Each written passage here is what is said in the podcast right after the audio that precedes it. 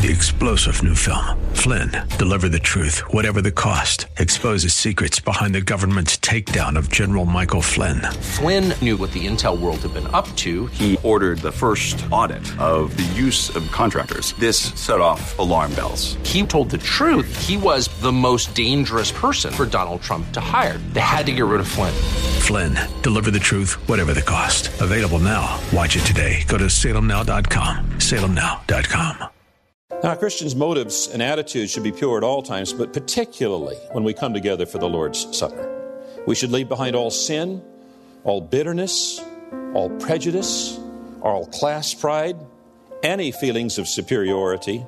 Those are always out of place, but they're particularly out of place at the Lord's Supper. We are exploring 1 Corinthians chapter 11 today, a message called the Lord's Supper. This is Study Verse by Verse with Pastor Leighton Sheely. And today we continue looking at the Lord's Supper. Just exactly what is it that we celebrate? For many of us, once a month, some once a week. Why is it so important that we come a certain way? And to what end? These are questions we're answering today. Join us. Here's Pastor Leighton with this edition of Study Verse by Verse. Church division, as ungodly and sinful as it is, is nevertheless used by the Lord to prove the worth and worthiness of his saints. Evil helps manifest good. Trouble in the church creates a situation where true spiritual strength, wisdom, and leadership can be manifested. Great leaders are exposed through difficult circumstances. Let me see if I can illustrate. Let me give you a couple names, see if you can place them Hayes and Pierce. Now, most of you may not be able to place those names, so let me give you a couple more Washington and Lincoln. Now, as you might uh, have, have, have determined, all four of these names are the names of presidents. But it wasn't until I said Washington and Lincoln that many of us figured that out. Because Washington and Lincoln were our presidents during the most contentious, difficult times in the history of our nation our war for independence and the Civil War. And it was through those difficult circumstances that their good and godly leadership and their anointing by God was made manifest through the difficulties of their presidency. Now, factions are not merely disruptive, they can be destructive. Although they initially reveal strong spiritual leaders, if they're left unchallenged, they can undermine and damage a Christian church, and they should not be tolerated. In uh, his letter to Titus, Paul wrote, If people are causing divisions among you, give a first and second warning. After that, have nothing more to do with them. For people like that have turned away from the truth, and their own sins condemn them. The very fact that a person is divisive proves their carnality and their unfitness for being part of Christian fellowship. It is necessary that factions appear, but it is not necessary that they be tolerated or allowed to lead to division in the church. Verse 20 When you come together, it is not the Lord's Supper that you eat, for in eating, each one goes ahead with his own meal. One goes hungry, another gets drunk. In the ancient world, there were many ways, they were, they were much more social than, than, than we are it was a regular custom for people to get together and, and to have their meals together. They didn't have fast food so much back then. And, and there was a certain kind of feast that was commonplace. It was called eranos, uh, in which all of the participants would bring their share of food, and then they would, uh, they would uh, gather all of the, the contributions into a pool, and, and everyone would enjoy what was there. And the early church had such a, a custom as well. It was a feast called the agape, or the love feast. And all the Christians would bring whatever they could, and the resources were pooled, and then they'd sit down and enjoy it together over conversation. It was a great custom. In fact, it has continued on over the centuries, and we know it as the church potluck. Yeah, church potluck goes way, way back. Well, oftentimes the communion was celebrated at meal times. And the congregation had perverted what they called communion. What they thought was communion was not communion at all. That's what Paul says when he says, Therefore, when you eat together, it is not to eat the Lord's Supper. You might be breaking some bread, you might be passing a cup, you might be repeating some of the words of Jesus, but what you are doing has nothing to do with the ordinance that the Lord has instituted. Christ is not, is not there, He is not a part of it, He has no part in it. It was nothing more than a ceremony without substance. It was just a meal. It wasn't communion with Christ because Christ wasn't there. He was being dishonored by their activity.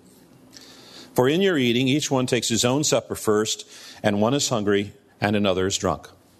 In the, in the Roman Empire, there were only two classes of people the very rich and the very poor. Over two thirds of the Roman Empire were slaves, they were the very poor. Uh, most of the early church were slaves. Slaves were usually only fed a meager portion of food by their masters. And so the slaves of uh, Christian slaves look forward to getting together with their wealthy Christian brothers because that meal together was probably going to be the best meal of their entire week. But the believers in Corinth had a problem because the wealthy brothers did not exhibit the love and the generosity that Christ modeled by leaving the throne room and glories of heaven for our benefit. Instead, the poor would come to supper expecting to share in the food brought by the wealthy, but they went away hungry, both physically as well as spiritually. Those who brought the food and the drink gorged themselves and they became drunk. And thus, the very purpose of the occasion, which was to celebrate the unity and the harmony that we have in Christ, was lost verse 22. What? Do you not have houses to eat and drink in? Or do you despise the church of God and humiliate those who have nothing? What shall I say to you? Shall I commend you in this?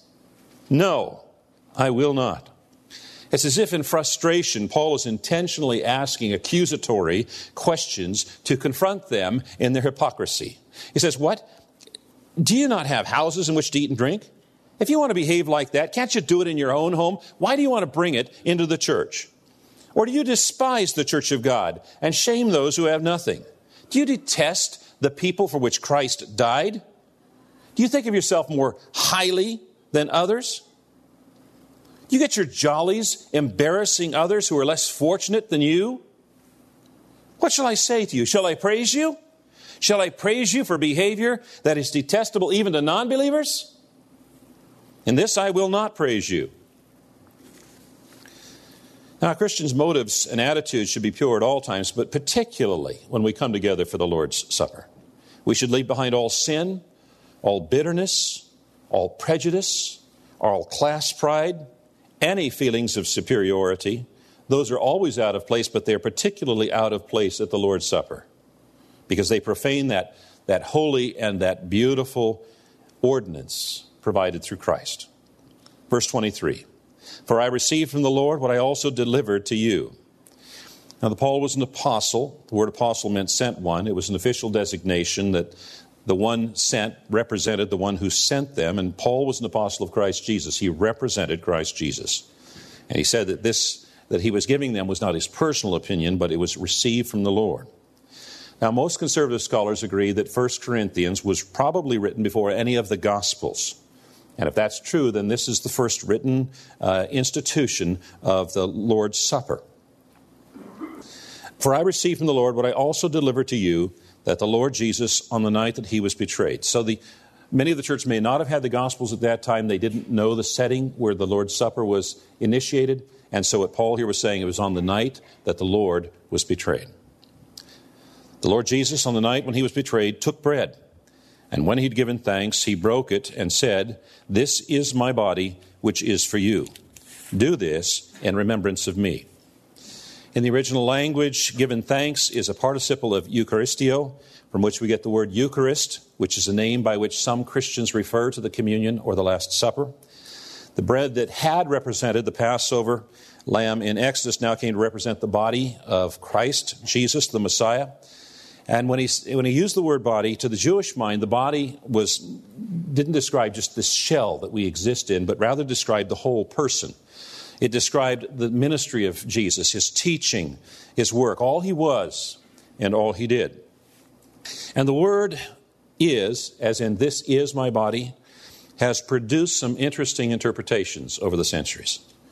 Uh, some of us may have been taught that at some point the communion elements literally become the body and blood of Christ. The Roman Catholic Church teaches a doctrine called transubstantiation, which teaches that these changes take place at the time of prayer. Some Lutherans hold to a doctrine of consubstantiation, and teaching that these changes take place but at a different time. At Highlands, we don't teach. We do not teach transubstantiation or consubstantiation. Because at the time that Jesus said, This is my body, Jesus was still in his body, holding the bread. He was using the bread as a picture. Now, if I can illustrate this, I can hold this picture of my family and show it to you and say, This is my family. And when I say, This is my family, you all understand what I'm saying. Now, this is not literally my family. My family is flesh and blood. This is only a picture. But I can say, This is my family, and you would all understand what I'm trying to say. Jesus said, This is my body, when he was holding the loaf, the, the, the bread. The bread was a picture of a much greater reality. Now, it's important for us at Highlands to understand that we do not, even though we do not teach transubstantiation or consubstantiation, we do not discount the opinions of other believers. The fact is that God can do anything and that if God chose to do anything, he could turn the elements into the literal body and blood of Christ. However, we don't teach con- consubstantiation or transubstantiation at Highlands. Now, the word broken, found in some translations, such as the King James Version, appears in italics because it's, it's not in many of the original source documents. In fact, in John chapter 19, we're told that not a bone was broken in Jesus' body. So, a better rendering of this is, This is my body, which is for you. Now, if one insists on including the word broken or the concept of broken, then one could say that as a piece of bread is torn from the loaf, so also Je- Jesus' limbs were torn from his trunk. In this regard, when someone was crucified, their arms would be outstretched, and as their legs weakened, the weight of their trunk would bear down and would pull the arms out of the sockets. Not a bone would be broken, but the body would be effectively broken understanding the uniqueness of the Lord's table when we talk about the body broken for you, even though no bones were broken. Questions about today's program, or if you would like to know a bit more about Church of the Highlands here in San Bruno, where our teacher and pastor, Leighton Sheely, ministers, you can do so off of our website, highlands.us. Again, highlands.us. Tomorrow we are back in 1 Corinthians chapter 11 once again as we explore the Lord's Supper and just how special it really is. Join us then for our Wednesday edition of Study Verse by Verse with Pastor Leighton Sheely. Until then, God bless. Three star general Michael J. Flynn, head of the Pentagon Intelligence Agency, knew all the government's dirty secrets. He was one of the most respected generals in the military. Flynn knew what the intel world had been up to, he understood its funding. He ordered the first audit of the use of contractors. This set off alarm bells.